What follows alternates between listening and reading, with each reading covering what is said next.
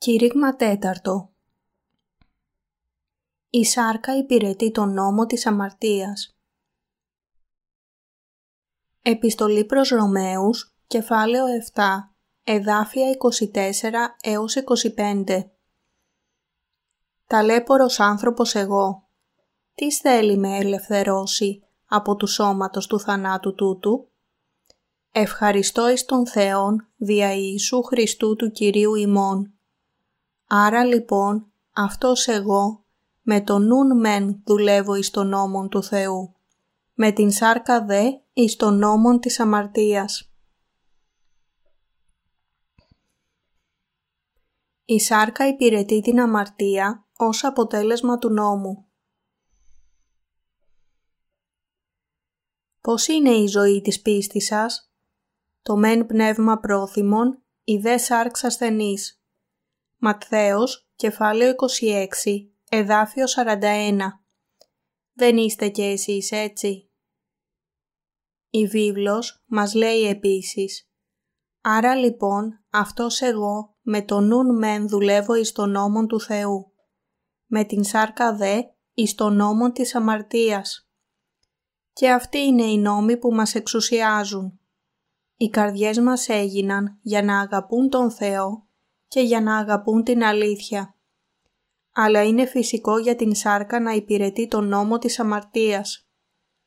Ο Λόγος του Θεού μας λέει ότι η καρδιά υπηρετεί το Ευαγγέλιο και την δική του δικαιοσύνη, ενώ η σάρκα υπηρετεί μόνο την αμαρτία. Ξέρετε τι είναι ο νόμος της αμαρτίας; Θέλουμε να ζήσουμε ζωές πίστης Γι' αυτό εμείς, οι Άγιοι και οι δούλοι του Θεού, θα νιώσουμε τολμηροί όπως τα λιοντάρια όταν η σάρκα μας πραγματικά δεν υπηρετεί την αμαρτία. Αλλά δεν έχουμε καμία δύναμη όταν η σάρκα μας υπηρετεί και παραδίδεται στην αμαρτία. Μπορούμε να σκεφτούμε ότι θα είμαστε ευτυχείς και γεμάτοι θάρρος αν δεν αμαρτάνουμε άλλο. Αλλά στην πραγματικότητα δεν έχουμε πραγματικά καμία εμπιστοσύνη ότι δεν θα αμαρτάνουμε άλλο. Οι καρδιές των Αγίων και οι καρδιές των δούλων του Θεού είναι συνεσταλμένες από αυτήν την αιτία. Όλες οι αμαρτίες μου έφυγαν μέσω της χάρης του Γολγοθά. Αν και έχουμε την λύτρωση και δοξάζουμε τον Θεό με αυτόν τον τρόπο, δεν έχουμε καμία πεποίθηση στον εαυτό μας πώς θα ζήσουμε όταν σκεφτόμαστε την μελλοντική ζωή της πίστης μας. Σκεφτόμαστε τις αδυναμίες της σάρκας και καταλήγουμε σε αυτό το συμπέρασμα.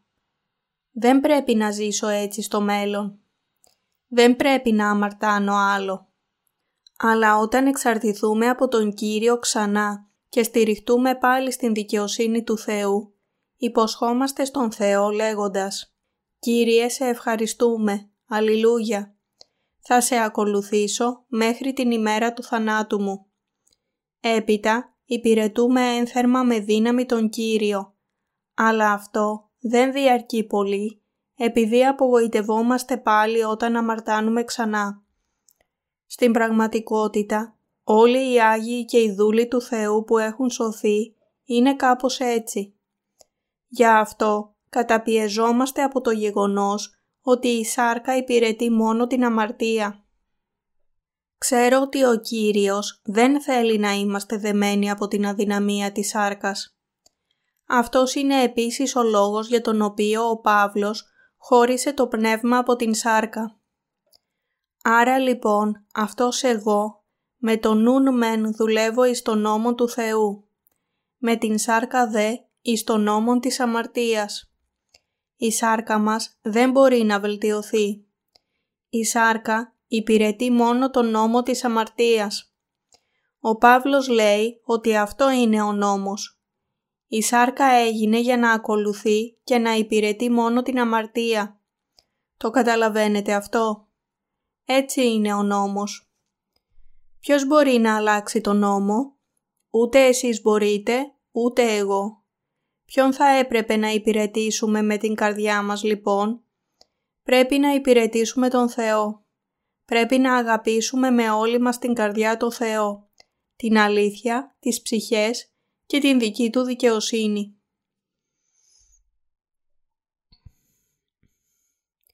Μην περιμένετε πολλά από την σάρκα.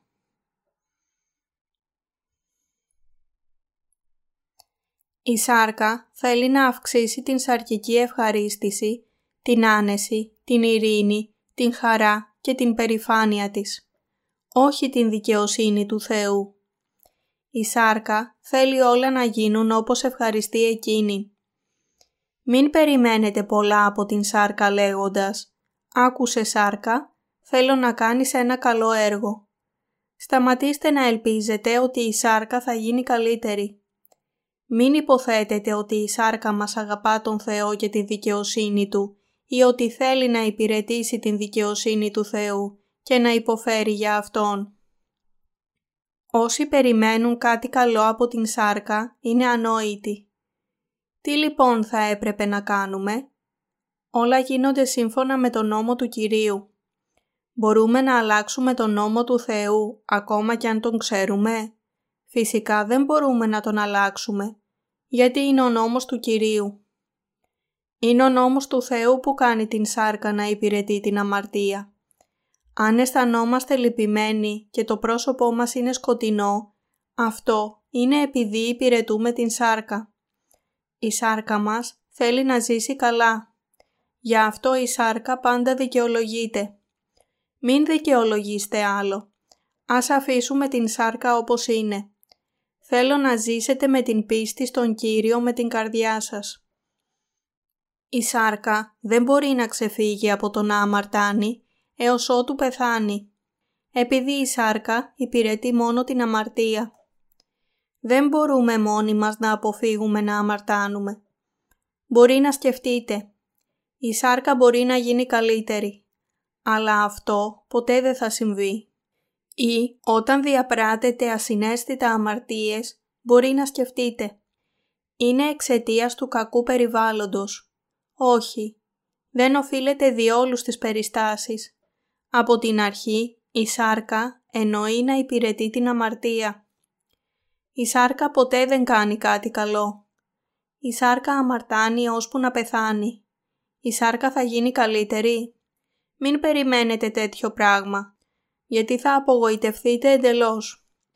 Ανεξάρτητα από το πόσο συχνά αποφασίζετε μέσα σας και λέτε «δεν θα το κάνω αυτό», δεν μπορεί η σάρκα παρά να κάνει κακά πράγματα, ακόμα και ενάντια στις επιθυμίες σας.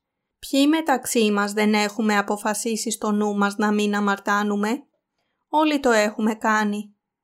Αλλά είναι ο νόμος του Θεού για την σάρκα να υπηρετεί μόνο την αμαρτία. Ρωμαιοκαθολικοί ιερείς και καλόγριες, καθώς επίσης και οι μοναχοί και οι ερημίτες κάθε θρησκείας προσπαθούν να ζήσουν άγιες ζωές με την σάρκα τους. Αλλά είναι αδύνατο για την σάρκα να ζήσει άμομη ζωή. Ζουν τις ζωές τους ως υποκριτές. Είναι αδύνατο για μας να κάνουμε το αγαθό με την σάρκα μας. Η σάρκα υπηρετεί τον νόμο της αμαρτίας. Αυτός είναι ο νόμος που ο Θεός έχει καθιερώσει. Το σκουλίκι της μύγας δεν μπορεί να πετάξει ενώ ο Τζίτζικας χαίρεται να πετάει στον ουρανό. Αυτός είναι ο νόμος. Ακριβώς όπως το σκουλίκι της μύγας αρέσκεται να τρώει την βρωμιά, η ανθρώπινη σάρκα επιθυμεί να διαπράττει αμαρτίες. Μπορείτε ειλικρινά να πείτε ότι υπάρχει κάτι που μπορεί να περιμένετε από την σάρκα σας; Φυσικά όχι. Γι' αυτό ο Απόστολος Παύλος είπε «Άρα λοιπόν αυτός εγώ με τον νουν μεν δουλεύω εις τον νόμον του Θεού. Με την σάρκα δε εις τον νόμον της αμαρτίας. Ρωμαίους, κεφάλαιο 7, εδάφιο 25. Η σάρκα μας αμαρτάνει ώσπου να πεθάνουμε. Δεν μπορεί παρά να αμαρτάνει.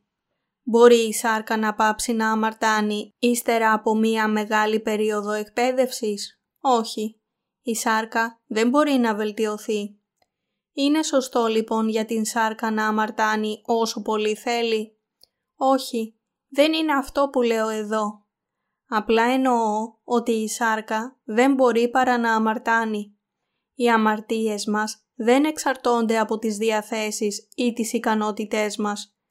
Δεν μπορούμε παρά να αμαρτάνουμε, ακόμα κι αν δεν θέλουμε να αμαρτάνουμε. Και αμαρτάνουμε ακόμα περισσότερο όσο πιο σκληρά προσπαθούμε να μην αμαρτάνουμε. Βλέπω όμως εν της μέλεσή μου άλλων νόμων αντιμαχόμενων εις των νόμων του νοός μου και εχμαλωτίζοντά με εις των νόμων της αμαρτίας όντα εις της μέλεσή μου. Ταλέπορος άνθρωπος εγώ. Τι θέλει με ελευθερώσει από του σώματος του θανάτου τούτου; Ρωμαίους, κεφάλαιο 7, εδάφια 23 έως 24. Είναι αδύνατο για την σάρκα να κάνει το αγαθό επειδή η σάρκα μας φέρνει εχμάλωτους στο νόμο της αμαρτίας. Οι άνθρωποι δεν θέλουν να ομολογήσουν αυτήν την αλήθεια και ντρέπονται για αυτό. Λένε, πώς μπορείς να το πεις αυτό ανοιχτά; Αλλά δεν ήταν ο ίδιος ο Παύλος που το είπε με τόσο φανερό τρόπο. Η σάρκα υπηρετεί τον νόμο της αμαρτίας. Υπηρετούμε την αμαρτία ανεξάρτητα από την θέλησή μας ώσπου να πεθάνουμε. Δεν γεννιόμαστε για να αμαρτάνουμε. Ωστόσο, είναι αναμφισβήτητο ότι η σάρκα είναι όργανο αμαρτίας. Ο Κύριος μας ικάνωσε να τον υπηρετήσουμε ικανοποιητικά. Αγαπημένοι Άγιοι, τι σκέφτεστε; Νομίζετε ότι μπορείτε να υπηρετήσετε τον Κύριο με την σάρκα σας αν επιμείνετε στην προσπάθεια; Είναι αυτό δυνατό; Όχι. Ποιος μας έσωσε από όλες τις αμαρτίες μας; Ο Ιησούς. Μας ελευθέρωσε λοιπόν ο Ιησούς Χριστός από όλες τις αμαρτίες της σάρκας που υπηρετεί τον νόμο της αμαρτίας. Μας έσωσε πραγματικά ο Ιησούς Χριστός από όλες τις αμαρτίες της σάρκας, εμάς που υπηρετούσαμε τον νόμο της αμαρτίας και διαπράταμε αμαρτίες σε όλη την ζωή μας. Μας έσωσε πραγματικά ο Κύριος από όλες τις αμαρτίες μας. Η απάντηση είναι ένα εμφατικό ναι. Φυσικά το έκανε. Είναι αδύνατο για την σάρκα να μην αμαρτάνει και είναι αδύνατο για σας να συγχωρεθείτε από τις αμαρτίες σας και να ελευθερωθείτε από την καταδίκη του Θεού με την σάρκα σας. Αλλά ο Κύριος το έκανε δυνατό. Ο Κύριος μας κατέστησε δίκαιους και μας έσωσε από όλες τις αμαρτίες μας, ακόμα και όταν συνεχίζουμε να αμαρτάνουμε. Ο Ιησούς Χριστός, ο Κύριος, μας έχει σώσει. Ποιος είναι ο Κύριος που μας έχει σώσει; Είναι ο Ιησούς Χριστός. Ποιος λοιπόν είναι ο Ιησούς; Είναι ο Υιός του Θεού και ο Κύριος όλων των πιστών. Είναι ο Κύριος που μας έχει σώσει. Ο Κύριος μας, Ιησούς Χριστός, μας κατέστησε τέλειους από όλες τις αμαρτίες. Ο Ιησούς Χριστός μας ικάνωσε να Τον υπηρετούμε. Ο Κύριος μας ικάνωσε να ζήσουμε χωρίς αμαρτία. Ο παντοδύναμος Κύριος που μας δημιούργησε, μας έσωσε από όλες τις αμαρτίες μας. Ο Κύριος μας μας έσωσε εντελώς και μας κατέστησε δίκαιους ακόμα κι αν η σάρκα υπηρετεί τον νόμο της αμαρτίας, ώσπου να πεθάνει. Γι' αυτό, ο Απόστολος Παύλος ευχαρίστησε τον Θεό μέσω του Κυρίου Ιησού Χριστού. Δεν μπορούμε ούτε εμείς να ευχαριστήσουμε αρκετά τον Θεό για την αποστολή του Κυρίου μας Ιησού Χριστού. Πρέπει να ξέρουμε πόσο καταπληκτική είναι η σωτηρία του Κυρίου ακριβώς πόσο μεγάλη και γενναιόδορη είναι. Δεν μπορούμε παρά να ευχαριστήσουμε τον Κύριο για την πανίσχυρη δύναμή Του που έχει σώσει την διεφθαρμένη σάρκα μας, η οποία δεν κάνει άλλο παρά μόνο να αμαρτάνει ώσπου να πεθάνει. Ο Κύριος μας έσωσε με την δύναμή Του και έκανε τα μέλη μας όργανά Του για να Τον υπηρετήσουμε με πίστη. Ο Κύριος μας έσωσε τέλεια, έτσι ώστε να μην είμαστε πλέον δούλοι της αμαρτίας. Μας έχει σώσει ο Κύριος μας τέλεια, φυσικά. Μας έχει σώσει πλήρως και τέλεια. Μας ικάνωσε να Τον υπηρετήσουμε πλήρως.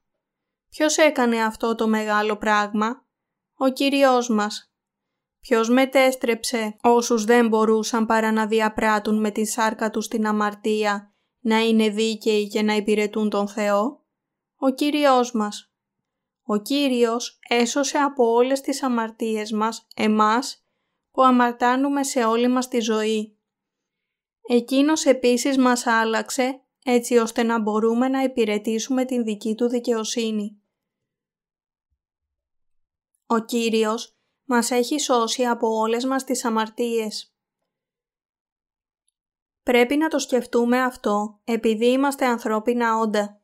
Σκέφτομαι πόσο θαυμάσια είναι η σωτηρία του Κυρίου επειδή είμαι άνθρωπος.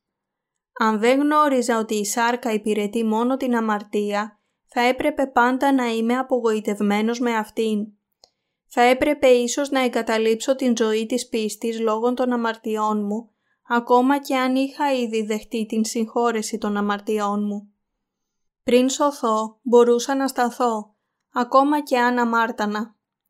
Αλλά αν εξακολουθώ να αμαρτάνω τώρα, δεν έχει καμία σημασία αν σώθηκα ή όχι. Ποια είναι η αξία της αναγέννησης; Μπορεί να σκέφτεστε ότι πρέπει να γίνετε καλύτεροι από πριν. Μπορεί να σκέφτεστε ότι η σάρκα σας θα ήταν καλύτερη τώρα που έχετε σωθεί από όταν δεν ήσασταν σωσμένοι. Όσοι δεν έχουν αναγεννηθεί ακόμα δεν μπορούν να καταλάβουν τι λέω. Μπορούμε να ευχαριστούμε τον Ιησού μόνο όταν ξέρουμε και πιστεύουμε ότι όλες οι αμαρτίες της σάρκας έχουν συγχωρεθεί. Ευχαριστώ τον Κύριο που αφαίρεσε όλες τις αμαρτίες που διαπράττω μέχρι να πεθάνω. Στην προηγούμενη έκδοση του κορεατικού υμνολογίου υπήρχε ένας ύμνος που έλεγε «Αλληλούια, δοξάστε Αυτόν, όλες οι προηγούμενες αμαρτίες μου έχουν συγχωρεθεί και περπατώ με τον Κύριο Ιησού». Έτσι, η Βασιλεία των Ουρανών βρίσκεται όπου και αν πάω.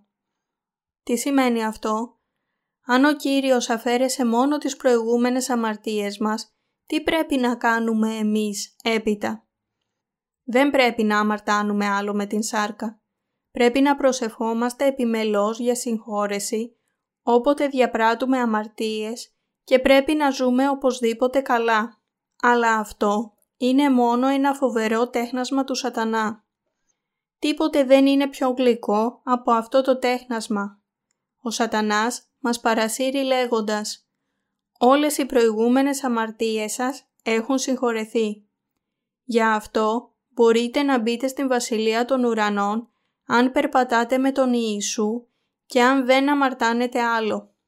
Αλλά όποτε αμαρτήσετε στο μέλλον, πρέπει να προσφέρετε προσευχές μετάνοιας για να συγχωρεθείτε, έτσι ώστε να μπορείτε να μπείτε στην Βασιλεία των Ουρανών. Καταλαβαίνετε, οι περισσότεροι άνθρωποι το πιστεύουν αυτό όταν διαβάζουν τη βίβλο. Ψάλουν ύμνους, κλαίνε «Αλληλούια, δοξάστε Αυτόν». Όλες οι προηγούμενες αμαρτίες μου έχουν συγχωρεθεί και περπατώ με τον Κύριο Ιησού. Έτσι, η Βασιλεία των Ουρανών βρίσκεται όπου κι αν πάω. Αλλά δεν μπορούν να σταματήσουν να αμαρτάνουν. Αυτός είναι ο νόμος του Θεού για την σάρκα. Η σάρκα δεν μπορεί παρά να αμαρτάνει επανειλημμένος. Έτσι νομίζουν ότι πρέπει να προσεύχονται για συγχώρεση. Λένε επιμελώς προσευχές μετάνοιας για να λάβουν συγχώρεση για τις καθημερινές τους αμαρτίες. Μετά από τις προσευχές ψάλουν ύμνους. Αλληλούια, δοξάστε Αυτόν. Όλες οι προηγούμενες αμαρτίες μου έχουν συγχωρεθεί και περπατώ με τον Κύριο Ιησού. Έτσι, η Βασιλεία των Ουρανών βρίσκεται όπου κι αν πάω. Αλλά διαρκεί αυτό δύο ή τρεις μέρες σε κάποιες ώρες, ούτε καν μέρες, αμαρτάνουν πάλι. Μπορούν να προσευχηθούν και να νηστέψουν για συγχώρεση, αλλά δεν μπορούν να ξεφύγουν από αυτόν τον αμετάβλητο νόμο του Θεού όσο ζουν στην σάρκα τους. Είναι τα λόγια του ύμνου αληθινά. Μόνο οι προηγούμενες αμαρτίες σας συγχωρέθηκαν.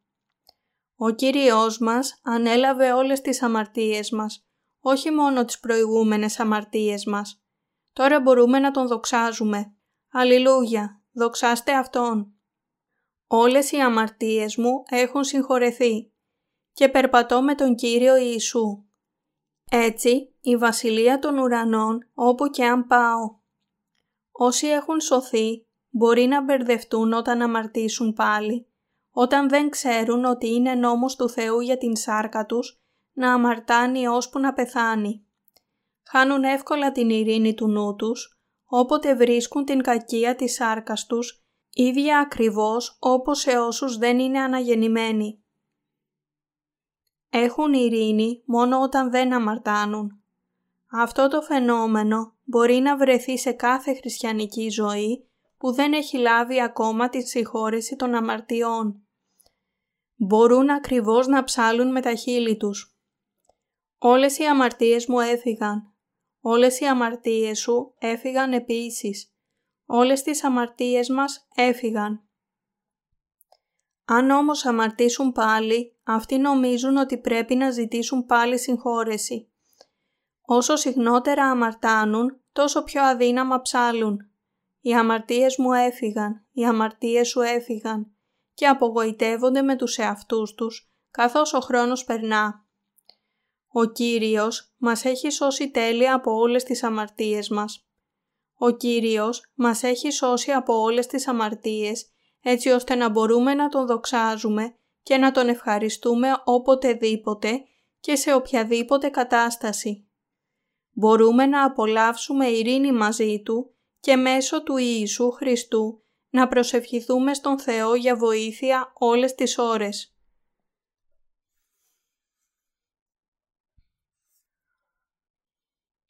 Αν ξέρουμε ότι η σάρκα υπηρετεί μόνο τον νόμο της αμαρτίας, μπορούμε με πίστη να ξεφύγουμε από την αμαρτία. Γιατί είναι η ζωή της πίστης σας τόσο σκληρή; Καταπονήστε από την σκληρή ζωή της πίστης επειδή δεν ξέρετε την αλήθεια ότι η σάρκα υπηρετεί μόνο τον νόμο της αμαρτίας. Πρέπει να ζήσουμε την πνευματική ζωή γνωρίζοντας αυτήν την αλήθεια. Μαθαίνουμε την αλήθεια του Θεού και αλλάζουμε όταν ακούμε επιμελώς τον Λόγο Του και έχουμε κοινωνία ο ένας με τον άλλον. Αν σεις μείνετε εν το Λόγο το εμό, είστε αληθώς μαθητέ μου και θέλετε γνωρίσει την αλήθεια και η αλήθεια θέλει σας ελευθερώσει. Ιωάννης, κεφάλαιο 8, εδάφια 31 έως 32. Ευχαριστώ εις τον Θεόν, δια Ιησού Χριστού του Κυρίου ημών. Ο Κύριος μας έχει σώσει τέλεια από όλες τις αμαρτίες μας, έτσι ώστε να μπορούμε να ευχαριστούμε τον Θεό όλη την ώρα. Το πιστεύετε αυτό; Ο Κύριος μας έχει σώσει από όλες τις αμαρτίες μας. Ποτέ να μην νικηθούμε και κλειστούμε από τις σκέψεις μας. Δεν θα μας οδηγήσουν πουθενά. Μπορούμε να ακολουθήσουμε τον Κύριο, να Τον ευχαριστούμε και να ζούμε ζωή πίστης μόνο όταν δεν είμαστε κάτω από τον ζυγό της αμαρτίας. Αν η πίστη μας εξαρτάται από τα έργα μας και αν ξέρουμε ότι θα αμαρτήσουμε πάλι, δεν θα μπορούμε να χαιρόμαστε πάντα και να ακολουθούμε τον Κύριο. Αν η σωτηρία του Κυρίου ήταν ατελής, έστω και στο ελάχιστο, δεν θα μπορούσαμε να ακολουθήσουμε τον Κύριο με σιγουριά. Ευχαριστούμε τον Κύριο επειδή αφαίρεσε όλες τις αμαρτίες μας. Τον δοξάζουμε και τον ακολουθούμε με δύναμη. Αν δεν μπορώ να λύσω το πρόβλημα των αμαρτιών μου, πώς μπορώ να σώσω άλλους από τις αμαρτίες τους; Πώς μπορώ να κηρύξω το Ευαγγέλιο σε άλλους; Πώς μπορεί ένας που πνίγεται ο ίδιος να σώσει άλλους που πνίγονται; Αν αναγνωρίζουμε ότι η σάρκα μας δεν μπορεί παρά να αμαρτάνει, μπορούμε να ξεφύγουμε από την αμαρτία. Αλλά αν δεν αναγνωρίζουμε αυτήν την αλήθεια, τότε θα επηρεαζόμαστε από τα ψεύτικα δόγματα μιας θρησκείας που αποκαλείται χριστιανισμός. Υπάρχει μία αστεία ιστορία και μπορεί να την ξέρετε. Μία φορά και ένα καιρό, ένας νεαρός ρωμαιοκαθολικός ιερέας ταξίδευε πάνω σε ένα κάρο με δύο καλόγριες από την εκκλησία του για να επισκεφτεί κάποιον πιστό που πέθαινε σε ένα μακρινό χωριό. Αυτός χρειάστηκε να καθίσει ανάμεσα στις δύο καλόγριες για να οδηγήσει τα άλογα. Η καλόγρια που καθόταν στην δεξιά πλευρά του ήταν νέα και όμορφη, ενώ η καλόγρια που καθόταν στην αριστερή πλευρά του ήταν ηλικιωμένη και άσχημη. Όσο το κάρο βρισκόταν στον ομαλό και πλατή δρόμο της πόλης, δεν υπήρχε κανένα πρόβλημα. Μόλις όμως έφτασαν στον στενό και τραχή δρόμο του βουνού, το κάρο άρχιζε να ταλατεύεται τρομερά. Φανταστείτε τι σκεφτόταν ο Ρωμαιοκαθολικός ιερέας στο νου του. Όταν το κάρο έγερνε προς την δεξιά πλευρά, προσευχόταν. «Θεέ μου, σε παρακαλώ, γεννηθεί το το θέλημά σου». Αλλά όταν έγερνε προς την αντίθετη πλευρά, φώναζε απελπισμένα από την καρδιά του. «Κύριε, μη με φέρνεις σε πειρασμό». Προσευχήθηκε για δύο πράγματα. «Κύριε, γεννηθεί το το θέλημά σου» και «Κύριε, μη με φέρνει σε πειρασμό». Είμαστε και εμείς σαν Αυτόν. Η σάρκα μας υπηρετεί μόνο τον νόμο της αμαρτίας, αλλά πρέπει να ξέρουμε το θέλημα του Κυρίου και να τον ακολουθούμε με πίστη σύμφωνα με το θέλημά Του, επειδή δεν έχουμε τίποτε να περιμένουμε από τους εαυτούς μας. Είμαστε νεκροί και δεν υπάρχει στην σάρκα μας δυνατότητα να βελτιωθεί. Ακολουθούμε τον Κύριο επειδή μας έχει σώσει τέλεια. πόσο δύσκολα θα αισθανόμασταν αν μπαίναμε στην Βασιλεία των Ουρανών με το να κάνουμε καλά έργα ή αν η σωτηρία μας εξαρτιόταν από το πόσες καλές πράξεις ή αμαρτίες διαπράξαμε; Ο Κύριος μας λέει «Αμαρτάνει σε όλη σου την ζωή, αλλά έχω αφαιρέσει όλες τις αμαρτίες που πρόκειται να διαπράξεις ώσπου να πεθάνεις. Σε κατέστησα δίκαιο. Σε έκανα δίκαιο άνθρωπο που δεν έχει καμία αμαρτία. Σε έχω σώσει τέλεια. Με ευχαριστείς. Ποια είναι η απάντησή μας; Ναι, σε ευχαριστούμε Κύριέ μας. Αυτός ρωτάει πάλι. Θα με ακολουθήσεις; Πώς απαντάμε; Ναι, θα σε ακολουθήσω. Θέλετε να ακολουθήσετε τον Θεό; Φυσικά θέλουμε να ακολουθήσουμε τον Κύριο επειδή Εκείνος έχει αφαιρέσει όλες τις αμαρτίες μας. Αν ο Κύριος είχε πάρει μόνο το 90% των αμαρτιών σας, δεν θα είσαστε σε θέση να Τον ακολουθήσετε. Θα μπορούσατε να παραπονεθείτε στον Θεό λέγοντας «Έπρεπε επίσης να αφαιρέσεις το υπόλοιπο 10% των αμαρτιών μου. Πώς μπορώ να λύσω το πρόβλημα αυτών των αμαρτιών από μόνος μου» Πώς μπορώ να σε ακολουθήσω ενώ πρέπει να πλύνω την ακαθαρσία μου; Τότε, λόγω αυτών των αμαρτιών, πάβουμε να ακολουθούμε τον Θεό. Εν τούτης, θέλουμε τώρα να ακολουθήσουμε τον Κύριο εθελοντικά, επειδή μας έχει σώσει τέλεια από όλες τις αμαρτίες μας. Ναι, μας έσωσε τέλεια. Μπορώ να σε ακολουθήσω από τώρα και στο εξής.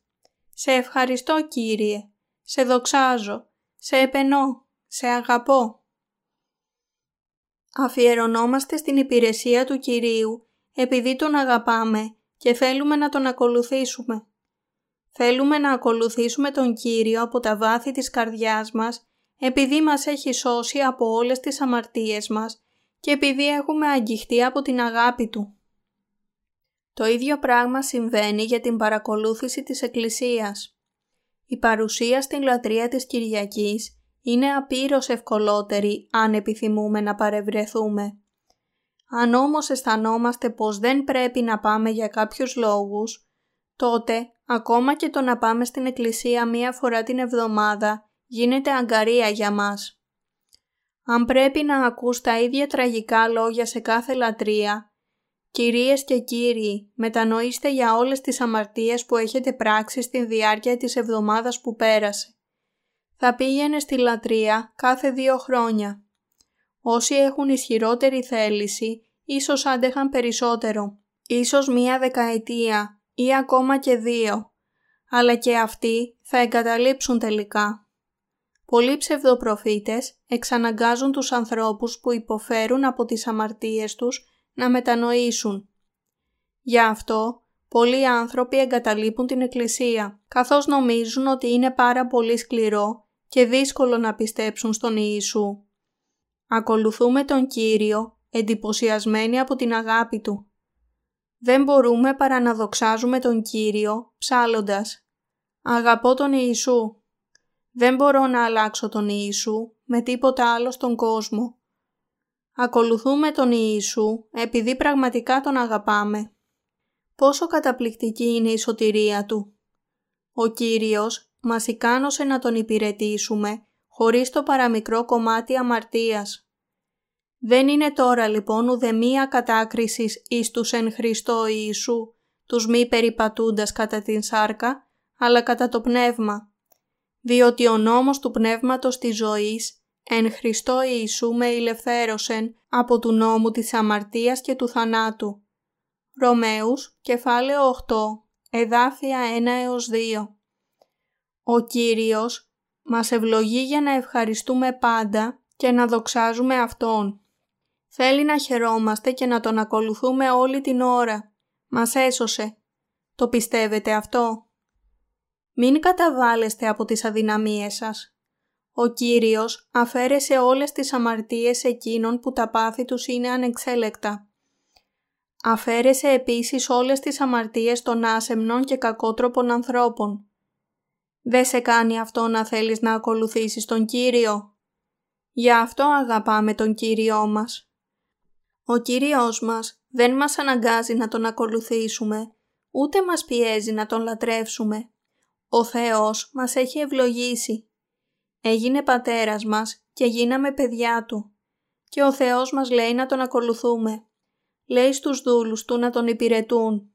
Όλοι όσοι έχουν σωθεί από τον Θεό είναι δούλοι Του. Ο Θεός ευλογεί όλους τους εργάτες Του και τους λέει να Τον ακολουθούν. Ο Κύριος δεν μας καλεί χάρη στα έργα μας. Ο Κύριος μας λέει «Σας έσωσα εντελώς από όλες τις αμαρτίες. Τα πάθη σας είναι ανυπόφορα. Έχετε μέσα σας ασέλγεια. Είστε πέρα από κάθε περιγραφή. Είστε ανόητοι. Έπρεπε να είστε καταραμένοι λόγω των αμαρτιών των προγόνων σας. Αλλά σας έσωσα και αδιαφορώ για τα άλλα πράγματα. Δεν μπορείτε παρά να αμαρτάνετε σε όλη την ζωή σας. Όμως αφαίρεσα όλες τις αμαρτίες σας. Υπέφερα για σας και αναστήθηκα από τους νεκρούς για να καθαρίσω όλες σας τις αμαρτίες. Τα έκανα αυτά επειδή σας αγαπώ. Εγώ σας αγαπώ. Εσείς με αγαπάτε. Ποια είναι η απάντησή μας; Ναι, σε αγαπώ Κύριέ μου. Ξέρεις ότι και εγώ επίσης σε αγαπώ. Σε ευχαριστώ Κύριε. Έλθετε ο πίσω μου και θέλω σας κάμει αλληλείς ανθρώπων. Αληθώς αληθώς σας λέγω, ώστις πιστεύει εις εμέ, τα έργα τα οποία κάμνω και εκείνος θέλει κάμει. Και μεγαλύτερα τούτον θέλει κάμει, διότι εγώ υπάγω προς τον πατέρα μου. Είπε ο Κύριος, το πιστεύετε αυτό; Πόσο κακότροποι είμαστε πόσες αμαρτίες έχουμε διαπράξει ενώπιον του Θεού. Μην προσποιείστε ότι δεν αμαρτάνετε. Εμείς αμαρτάνουμε αναρρύθμιτες φορές σε όλη μας την ζωή. Αλλά ο Κύριος ανέλαβε όλες τις αμαρτίες μας με αιώνιες συνέπειες, ακόμα και όταν οι αμαρτίες μας είναι τόσο πολλές όπως τα αστέρια στον ουρανό. Ο Κύριος Ιησούς αφαίρεσε εντελώς όλες τις αμαρτίες μας.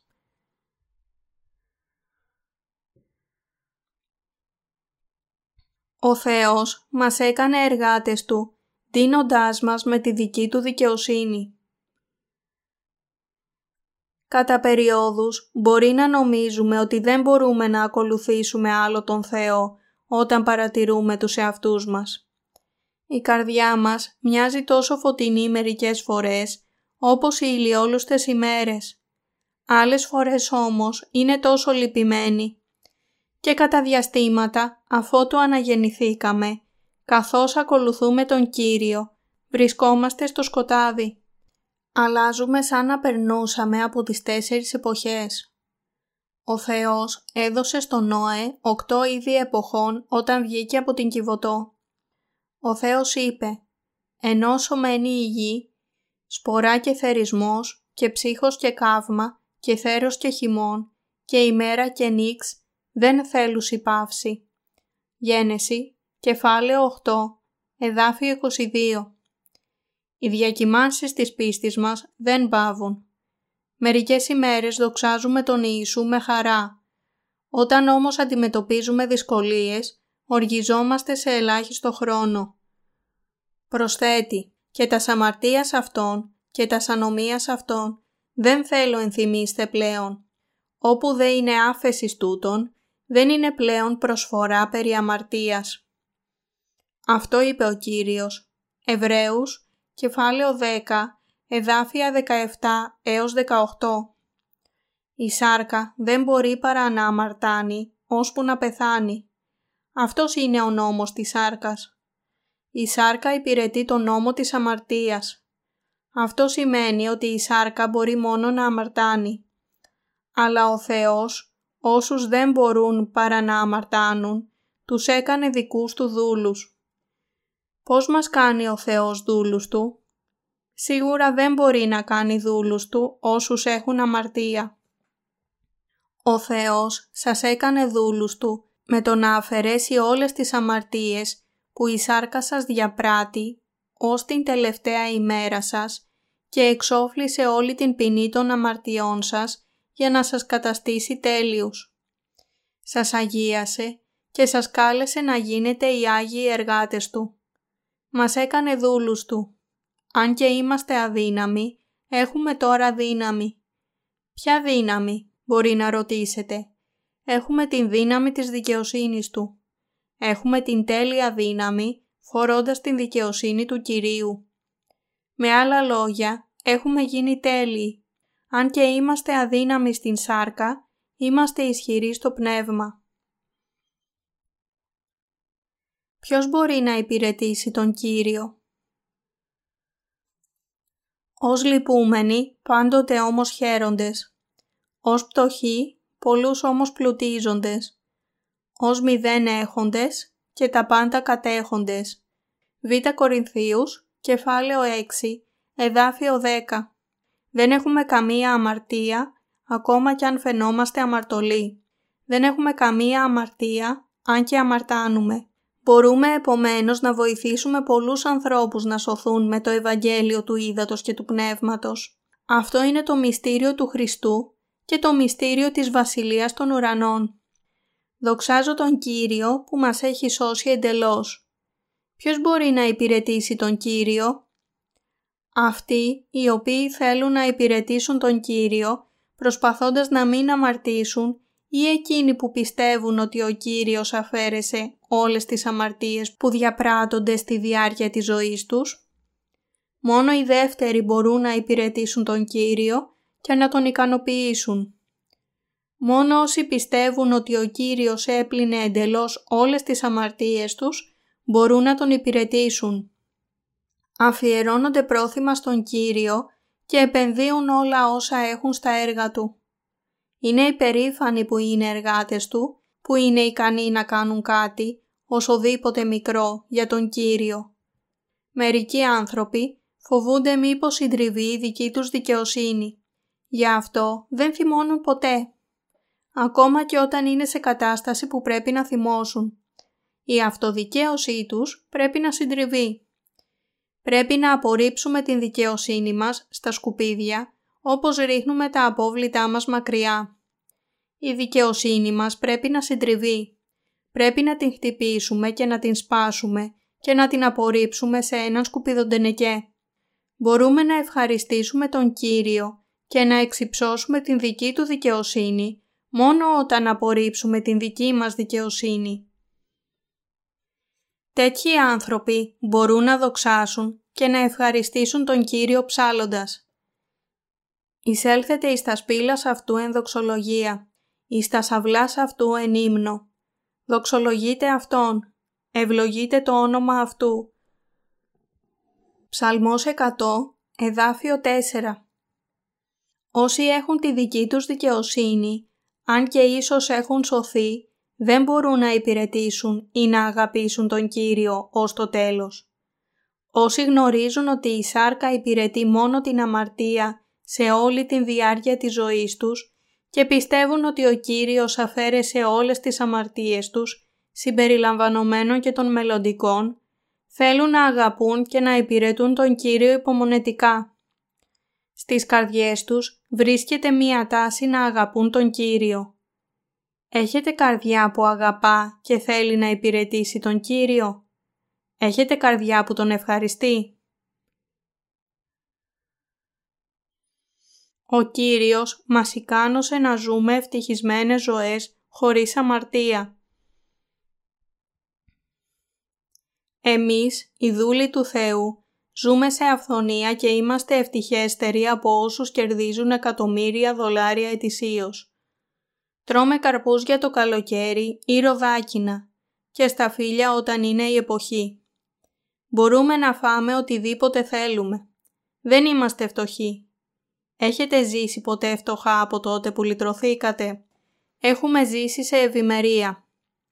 Μπορούμε να ζήσουμε σε αυθονία αν περπατάμε με τον Κύριο. Κάποιος που περπατά με τον Κύριο δεν θα βρεθεί σε ανάγκη. Το πιστεύετε αυτό; Ζούμε χωρίς έλλειψη, ακόμα και αν δεν είμαστε πλούσιοι με τα κοσμικά πρότυπα. Το πιστεύετε αυτό; Έχετε ανάγκες που δεν ικανοποιήθηκαν και επιθυμία για πράγματα ακόμα και μετά που συναντήσατε τον Κύριο; Δεν στερούμαστε τίποτε. Ζούμε πιο πλωσιοπάροχα τώρα από ό,τι στο παρελθόν. Για παράδειγμα, εγώ ζω και κοιμάμαι καλύτερα τώρα από κάθε άλλη φορά. Ο Κύριος μας έχει σώσει τέλεια. Λόγια δεν μπορούν να εκφράσουν αυτή την ευλογία. Ο Κύριος μας έχει σώσει πλήρως και έχει ικανώσει εσάς και εμένα να ευχαριστούμε τον Θεό μέσω αυτού. Πόσο μεγάλη είναι η χάρη Του. «Ταλέπορος άνθρωπος εγώ», είπε ο Παύλος βλέποντας την σάρκα του. «Τι θέλει με ελευθερώσει από του σώματος του θανάτου τούτου». Εμείς αμαρτάνουμε σε όλη μας την ζωή. Ποιος μας έσωσε από όλες τις αμαρτίες που διαπράττουμε με την σάρκα; Μας έχει σώσει ο Κύριος Ιησούς Χριστός. Όπως ο Παύλος, έτσι και εγώ, ευχαριστώ τον Θεό μέσω του Ιησού Χριστού του Κυρίου μας. Σε ευχαριστώ Κυριέ μου. Σε ευχαριστώ που αφαίρεσες όλες τις αμαρτίες μας. Ο Απόστολος Παύλος δεν έζησε με την δικαιοσύνη του από τότε που έλαβε την δικαιοσύνη του Θεού. Ομολόγησε πολλές φορές ότι η σάρκα του ήταν πουλημένη στην αμαρτία. Μερικοί άνθρωποι υποστηρίζουν ότι ο Παύλος έγραψε το 7ο κεφάλαιο πριν να σωθεί και το 8ο αφού σώθηκε. Δεν έχουν δίκιο. Ο λόγος του Θεού ισχύει και σε όσους σώζονται και σε όσους δεν σώζονται. Ισχύει για τον καθένα. Οι περισσότεροι θεολόγοι που δεν γνωρίζουν το Λόγο του Θεού τείνουν να χωρίζουν το κεφάλαιο 7 από το κεφάλαιο 8 και εφαρμόζουν το πρώτο κεφάλαιο σε όσους δεν έχουν σωθεί και το επόμενο κεφάλαιο σε όσους είναι σωσμένοι. Χωρίζουν αυθαίρετα τον Λόγο του Θεού σε παραγράφους, ακόμα και αν δεν ξέρουν πώς να χωρίσουν τις παραγράφους. Υπάρχουν πολλοί έξυπνοι και όμως απατηλοί άνθρωποι σε αυτόν τον τομέα. Ο Κύριος ανέλαβε απολύτως και εντελώς όλες τις αμαρτίες μας. Θέλω να ζείτε με πίστη, ευχαριστώντας τον Θεό. Θέλω να εξαφανιστούν οι ρητίδες από τα πρόσωπά σας. Ο Κύριος ανέλαβε όλες τις σκοτεινές αμαρτίες από την καρδιά σας. Ευχαριστώ τον Κύριο που μας έχει σώσει από όλες τις αμαρτίες της σάρκας.